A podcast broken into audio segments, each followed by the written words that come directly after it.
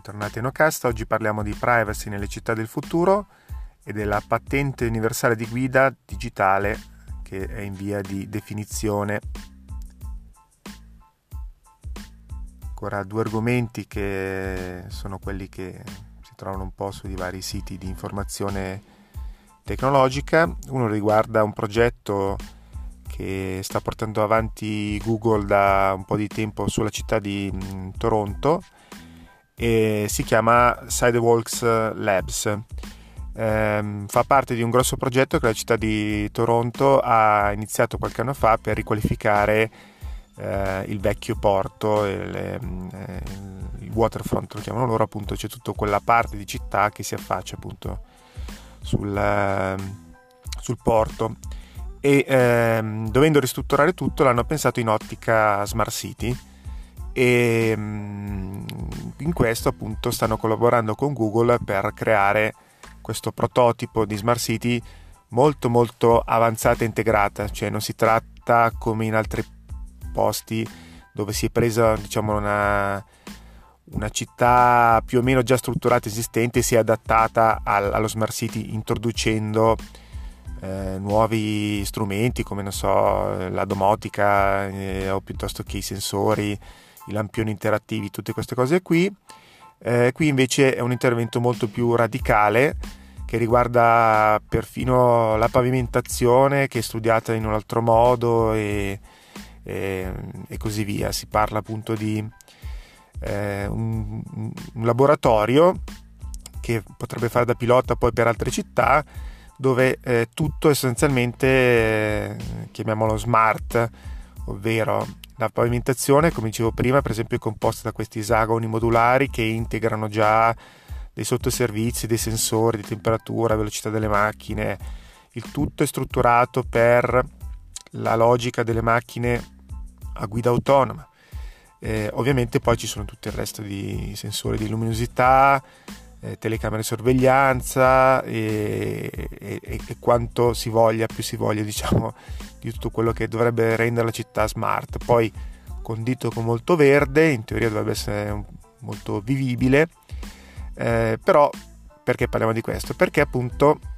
siamo giunti alla seconda fase del progetto che, che sta avanzando e nascono già per esempio i primi dubbi su, sulla privacy eh, perché appunto tutti questi sensori, telecamere, dati che, che sono appunto integrati in realtà, come abbiamo già detto, eh, sono fonte poi di, di, preoccupazione per chi si preoccupa un po' della privacy degli altri. E, mm, in questo contesto, nell'ambito del laboratorio, è nato anche una, diciamo, una, l'esigenza di dover indicare in modo trasparente alla popolazione quello che succede, cioè nel senso eh, l'esempio che si fa è, è, è, giusto che ci siano dei cartelli che avvisino eh, che ci sono dei dati eh, che, che, che, che ti stiamo riprendendo, che stiamo collezionando i tuoi dati. E quindi ci si pone delle domande tipo vabbè siccome non è solo il cartello qui ci sono telecamere in realtà c'è una miriade di dati che non sono poi collezionati in tutti i punti e così via. E quindi eh, dicono vabbè come facciamo a far capire alla gente che stiamo facendo questo tipo di operazioni? E hanno studiato eh, mediante questa operazione che hanno chiamato Digital Transparency the, for, for, the People in, in, the Realm, un nome stranissimo, DTPR, ehm, che sostanzialmente eh, dice, ehm, cioè vuole informare appunto la popolazione sulla, in modo trasparente della presenza di questi sensori. E hanno studiato un set di icone e cartelli da posizionare in pubblico e c'è un po' di dibattito perché eh, è molto, questo è molto legato al design de, delle cose. Eh, siccome i dati e, e le tipi di operazioni sono tanti e diversi, è difficile anche mettere un solo cartello che indichi tutto. Eh, ci sono dei punti dove c'è il wifi, ci sono alcuni dati, ci sono dei punti dove si prende la temperatura e ce ne sono altri, dei punti dove si contano le persone e, e altri. Quindi c'è un gran lavoro per studiare delle icone che siano e più facili possibili da comprendere e anche da realizzare, perché se ci sono più varianti come c'erano all'inizio con più colori, più forme, si crea solo confusione. Il paragone che fanno è tutti capiscono quando c'è il simbolo di, una, di un bagno, di una toilette, piuttosto che il divieto di sosta, perché sono ormai simboli diciamo, universali e semplici, dobbiamo rendere questi simboli ancora eh, semplici e, e, comprensibili. Il fatto è che la gente ehm, fa, riconosce facilmente appunto in, in maniera più o meno mh, internazionale, cioè in qualsiasi posto del mondo si vada più o meno si riconoscono dove ci sono appunto diciamo i bagni o altri servizi perché ormai ci sono dei simboli codificati eh, e, e, che, e conosciuti. Cosa più difficile è appunto creare dei simboli che, che indicano per esempio qui ti stiamo, stiamo raccogliendo dati tuoi, sul tuo traffico wifi piuttosto che la velocità della tua bicicletta come potrebbe essere piuttosto che dati personali e così via. Eh, e quindi c'è un gran dibattito appunto in corso a Toronto su questi temi che però penso che riguardi un po' tutti noi, il dibattito è giusto, perché se è vero che poi questa cosa potrebbe fare da laboratorio, come auspicano poi quelli di Google per, per altre città, è giusto che si formi anche diciamo, uno standard qualitativo che indichi in modo chiaro quali sono insomma, eh, le violazioni, o meglio, quali sono le intrusioni più che le violazioni della, nella nostra privacy. Eh, si fa riferimento anche a, a, un caso che è già successo a Londra dove appunto i passeggeri della metropolitana sono stati informati che i loro dati sono collezionati anche se in modo auto, a, anonimo però comunque insomma c'è, questo, c'è questa cosa per cui milioni di dati dei passeggeri sono in realtà messi a disposizione poi di compagnie di marketing e così via. E eh, il secondo argomento ehm, riguarda una cosa un po' più, chiamiamola curiosa, perché mm, c'è una task force legata al comitato ISO, per chi non, conos- non conoscesse cos'è l'ISO, l'ISO è un organismo internazionale che è autonomo, indipendente, che stabilisce gli standard. Mm, se noi possiamo eh, prendere, faccio un esempio banale, se noi possiamo andare a comprare una vite diametro 10 in un negozio e in un bullone diametro 10 in un altro negozio e siamo sicuri che essi che poi coincidano è perché c'è uno standard dietro, cioè chi ha costruito il bullone e la vite li ha costruiti seguendo degli standard. Ci sono degli standard un po' per tutto, eh, ce ne sono alcuni molto importanti, appunto, che ne so, banal, so la dimensione dei fogli, no? Avete presente il formato A4, eh, piuttosto che le prese elettriche, poi ci sono diversi standard e ci sono insomma dei comitati, eh, poi le famose norme ISO 9000, che sono quelle che sono state un po' gioia e dolore di parecchie aziende che anni fa si sono dovute adeguare un po' a queste norme per poter lavorare. Eh, soprattutto con l'estero dove erano già diciamo attive da, da, da, un po' e quindi alcune aziende italiane hanno avuto problemi a,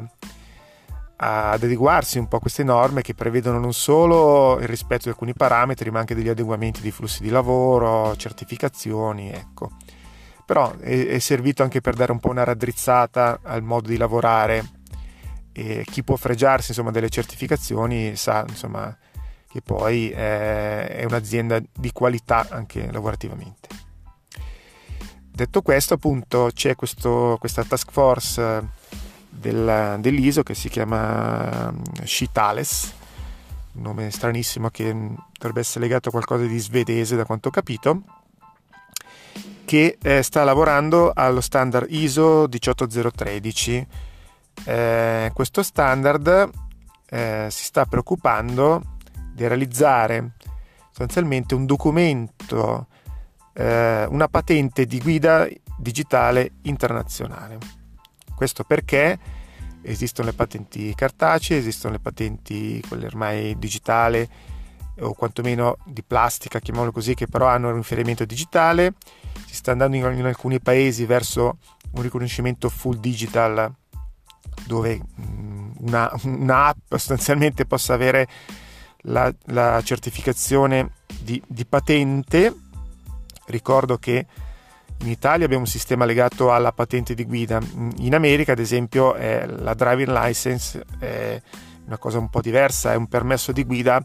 che non vale come documento identità e che viene rilasciato come se fosse un, dopo un esame, come se fosse un tesserino di un'associazione, non c'è tutta la burocrazia che abbiamo da noi, anche se si è un po' semplificato anche da noi. Detto questo, appunto, eh, stanno nascendo diversi standard digitali e creano un po' di problemi quando poi bisogna fare per esempio dei controlli incrociati, mm, perché appunto la mobilità ormai delle persone è internazionale e quindi poi c'è questo, questo appunto questo problema di, di, di incrociare i database. E si sta lavorando a questo standard internazionale che lascerebbe comunque libertà, al di là dello standard di definizione del dato digitale, ai singoli paesi poi di operare un po' in base alle norme locali e anche in base alle norme locali di privacy. Ehm, non so, io lo vedo come una cosa interessante, nel senso che comunque una standardizzazione non fa mai male. Dal punto di vista della privacy, se vogliamo tornare al discorso di prima, vorrebbe dire un'unificazione ancora più globale e quindi mh, mm, una massificazione di questi database che potrebbero essere centralizzati e quindi un ulteriore dato che se in, da- che in mani giuste può essere usato in modo corretto, in mani sbagliate, come tutte le cose, potrebbe diventare un ulteriore pericolo. Cioè, da una parte la frammentazione si sta un po' proteggendo da questi pericoli, però eh, è un ostacolo un po' insomma, alla norma. Quindi le norme ci vogliono, eh, le, gli standard sono benvenuti perché mh, mm, gli standard sono un po' eh, anche il salvataggio per noi consumatori. Faccio solo un esempio per tutti. È da pochissimo tempo che abbiamo ormai 1, 2, 3 massimo tipi di caricatori per cellulari fino a qualche anno fa, se vi ricordate, ogni produttore più o meno faceva il suo con, con i casini che, che, vi ricordate, anche se mh, diciamo, l'idea sarebbe di averne uno unico e qui c'è un po' di resistenza di Apple che, che vuole imporre comunque il suo standard e ha già ricevuto alcune multe, però appunto vabbè, al massimo quando ce ne sono due è già meglio di passato quando ce n'erano veramente 10-15 poi diventavano obsoleti, poi non si trovavano più. Quindi lo standard è sempre benvenuto, che sia caricatore, che sia appunto il bullone e che sia, perché no, appunto la patente digitale informatica. Eh, con questo vi lascio sempre alle vostre riflessioni. Spero insomma di stimolare un po' di, di idee e riflessioni anche con questi argomenti che cerco di portare ogni giorno. Ricordo che ogni vostro suggerimento, commento è sempre benvenuto qui su Anchor FM o sui social dove appunto mi trovate attivo, Twitter, LinkedIn, Facebook e gli altri siti di podcasting dove poi viene ritrasmesso questo podcast, appunto Google Podcast, Apple Podcasting, Spotify eh, e poi Pocket Cast, ce ne sono veramente tanti, viene più o meno ridiffuso in automatico verso tutti quanti. E anche non dimenticate la web radio degli amici di unitu.it eh, che supportano il software libero e quindi vanno incoraggiati anche su questo. E alla prossima